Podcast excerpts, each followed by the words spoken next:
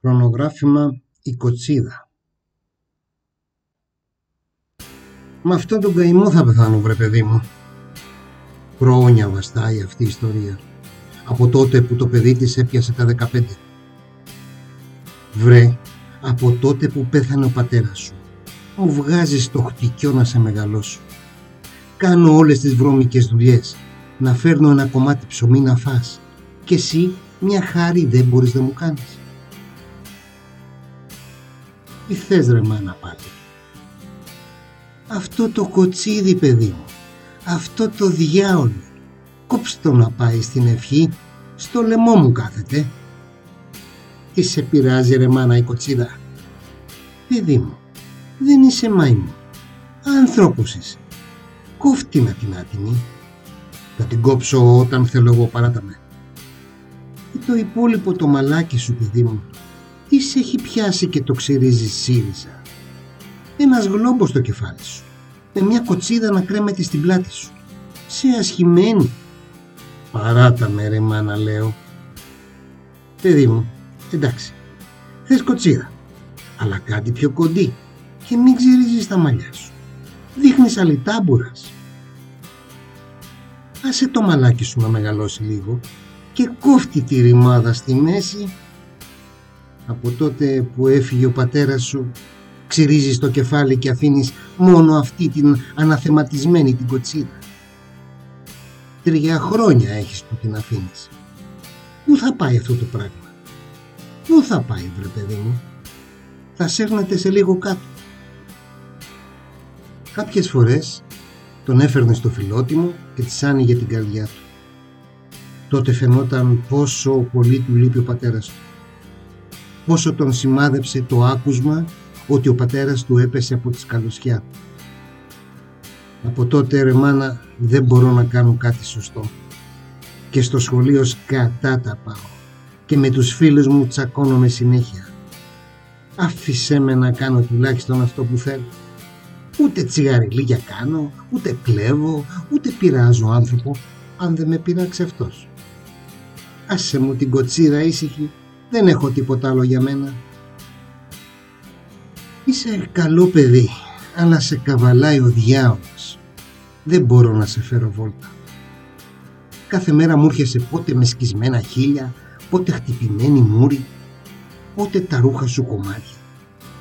Μου τραβολογείσαι παιδί Φοβάμαι με τις παρέες που κάνεις. Φοβάμαι αν το βράδυ που γυρνάω στο καμαράκι μας σε βρω ζωντανό ή νεκρό. Κάθε μέρα τρως ξύλο με την αλήθεια που μπλέκεις. Δίνω κι εγώ ρε μάνα, έννοια σου. Χθες μου την πέσαν πέντε μαζί, αλλά τους βόλεψα. Θα μπλέξεις παιδί μου, κι αν μπλέξεις μια φορά, δεν ξεμπλέκεις ποτέ. Παράτα με λέω. Φοβάμαι παιδί μου για σένα. Δεν έχω άλλο παιδί αν πάθεις κάτι θα πεθάνω. Τότε μαλάκωνε ο Νταΐς, την αγκάλιαζε, τη τράβαγε τα μάγουλα, αυτή γέλαγε, γαργαλιόταν, του ξέφευγε, αυτός τη βούταγε πάλι, την έσφυγε στην αγκαλιά του και τη σήκωνε ψηλά. «Άσε με ρε διάολε κάτω, θα με σκοτώσεις», χαχάριζε. Πάνω στα παιχνιδίσματά του μαζί της, την ξανά πιανε στο φιλότιμο.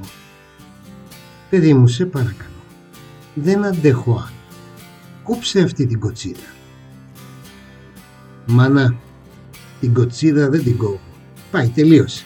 Η κοτσίδα εκεί θα μείνει. Έχεις αγριέψει παιδί. Κανένα παιδί από τη γειτονιά δεν σε κάνει παρέα. Μόνο με κάτι παλιό μου τραβιένεις.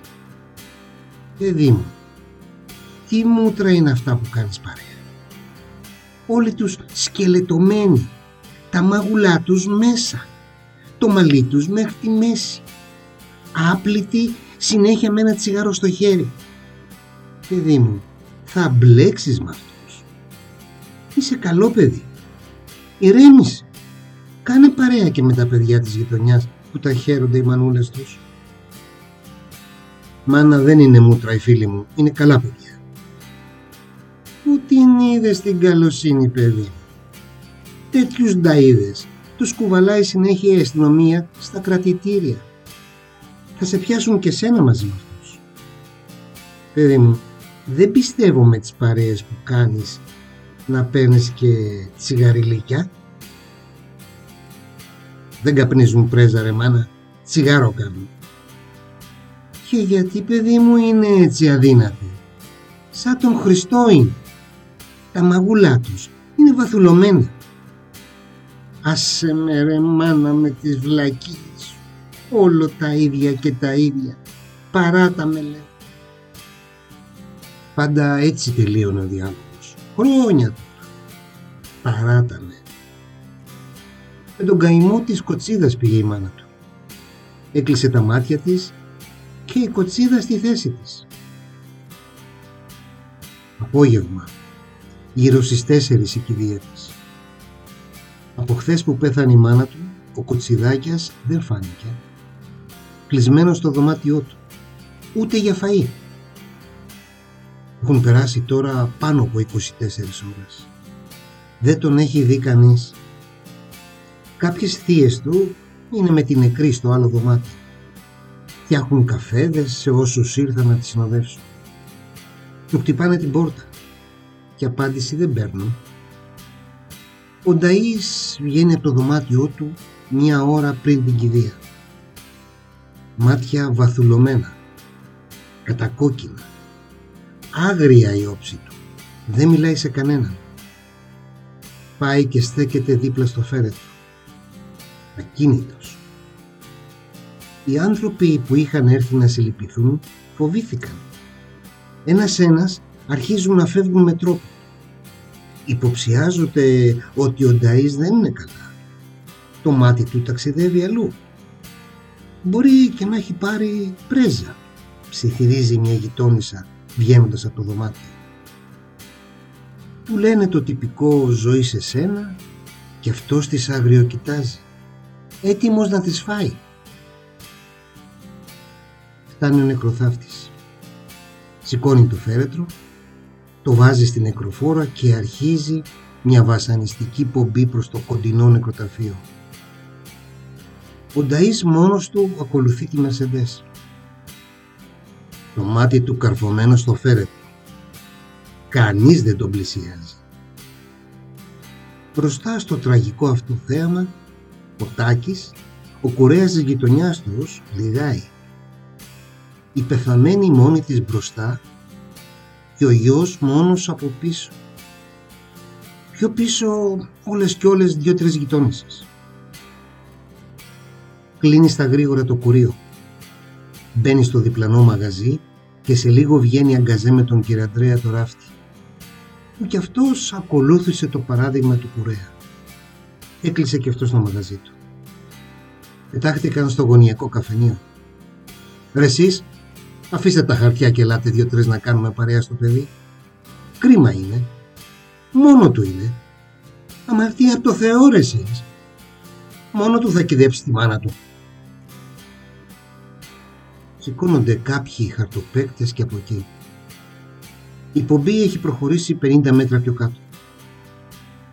Ο κουρέας και ο ράφτης ανοίγουν το βήμα τους και βρίσκονται δίπλα στον Ταΐ οι χαρτοπαίκτες λίγο πιο πίσω.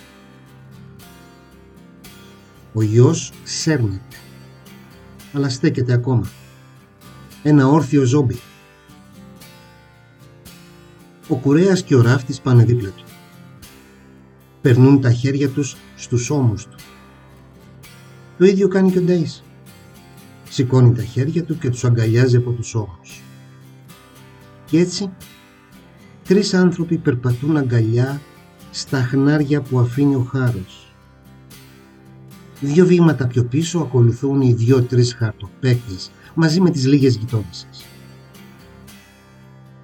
Σηκώνοντας τα χέρια του να πιαστεί αγκαλιά με τον κουρέα και το ράφτη, το τριμμένο κοντό τζάκετ σηκώνεται πάνω από το παντελόνι του και τότε φάνηκαν όλα. Στην πίσω τσέπη του βρώμικου παντελονιού αστράφτη λαβή από ένα μαχαίρι. Οι χαρτοπαίκτες που ακολουθούν τρομάζουν. Ψιθυρίζουν κάτι ο ένας στο αυτί του άλλου και κοντοστέκονται. παίρνουν κι άλλη απόσταση από τον Ταΐ. Σε λίγο ένας από αυτούς ξεπερνάει την έκπληξη και παίρνει το θάρρος να πλησιάσει τον κουρέα. Του ψιθυρίζει στο αυτί. Ρε εσύ, έχει μαχαίρι στην τσέπη του. Φυγέτε μακριά από το τομάρι. Ο κουρέας κοντοστέκεται λίγο και διακρίνει στην τσέπη του τη λαβή. Παγώνει. Έτσι γίνονται τα φωνικά, σκέφτεται. Σκουντάει από πίσω το ράφτη, δείχνοντάς του τη λαβή. Σαν συνεννοημένοι, ξεκρεμάνε τα χέρια τους από τον ώμο του και μένουν πιο πίσω. Ο Νταΐς πλέον μένει μόνος του. Ένα ανθρώπινο πράγμα να περπατάει. Δυο χέρια να κρέμονται άτσαλα στο πλάι. Η Μερσεντές σταματάει για λίγο μπροστά στο πατρικό σπίτι της πεθαμένης. Κανείς δεν ζει εκεί πια από τους παππούδες. Αλλά σταμάτησε. Περπατάτε ρε εσείς, το ουλιαχτό του Νταΐ. Περπατάτε να θάψω τη μάνα μου. Θα σας λιανίσω αν ξανασταματήσετε. Και αυτοί οι λίγοι που ακολουθούν αραιώνουν.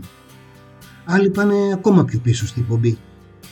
Κανείς δεν τολμάει να τον πλησιάσει. Φτάνουν πάνω από τον τάφο.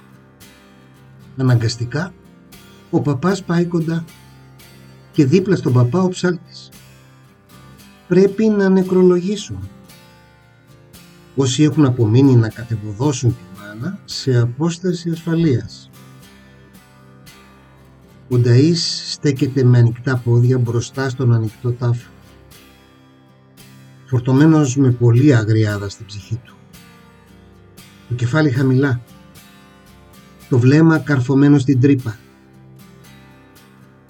βγάζει νευρικά το τζάκι του, το πετάει κάτω. Τα χέρια του τεντωμένα κάτω και παλάμες γροθιές. Τότε φαίνεται σε όλους καθαρά και η λαβή του μαχαιριού στην πίσω τσέπη του. Ο παπάς κομπιάζει. Ο ψάλτης κρύβεται από πίσω του και οι δύο εργάτες σε κάποια απόσταση. Ο Νταΐς άγριος και απόκοσμος. Το πρόσωπό του αγριεμένο. Τα μάγουλά του φουσκώνουν και ξεφουσκώνουν ρυθμικά. Τα ρουθούνια του το ίδιο. Δουλεύει μέσα του μια μηχανή που όπου να είναι θα σκάσει. Ο παπάς βγάζει τα πρώτα λόγια του με δυσκολία. Το μάτι του παίζει μια στο φέρετρο και μια στον Ταΐ. Φυλάγεται. Έτοιμος να την κοπανίσει αν γίνει το απευταίο. Τα λόγια του μπερδεμένα. Κοιτάει να τελειώνει γρήγορα. Τέλειωνε παπά. Δεν θα σε περιμένω για πολύ ακόμα. Οι φωνές του Νταΐ. Ναι, ναι παιδί μου, τελειώνουν, του απαντά. Ο ψάλτης ήδη φεύγει από κοντά τους. Οι εργάτες κατεβάζουν το φέρετρο στα γρήγορα. Ο Νταΐς με το δεξί του χέρι τραβάει απότομα το μαχαίρι. Το σηκώνει ψηλά και μένει ακίνητος. Μια ακονισμένη λάμα που λαμποκοπάει. Όλοι βαστάνε την αναπνοή τους. Ο εργάτης απελευθερώνει στα γρήγορα το σκηνή του φέρετρου με τα μάτια του καρφωμένα στη λάμα. Κανείς δεν ξέρει για ποιον την ετοιμάζει. Πηγαίνει το μαχαίρι αργά πίσω από το σβέρκο του. Αργά και βασανιστικά σηκώνει και το αριστερό του χέρι. Το πηγαίνει και αυτό στον σβέρκο του.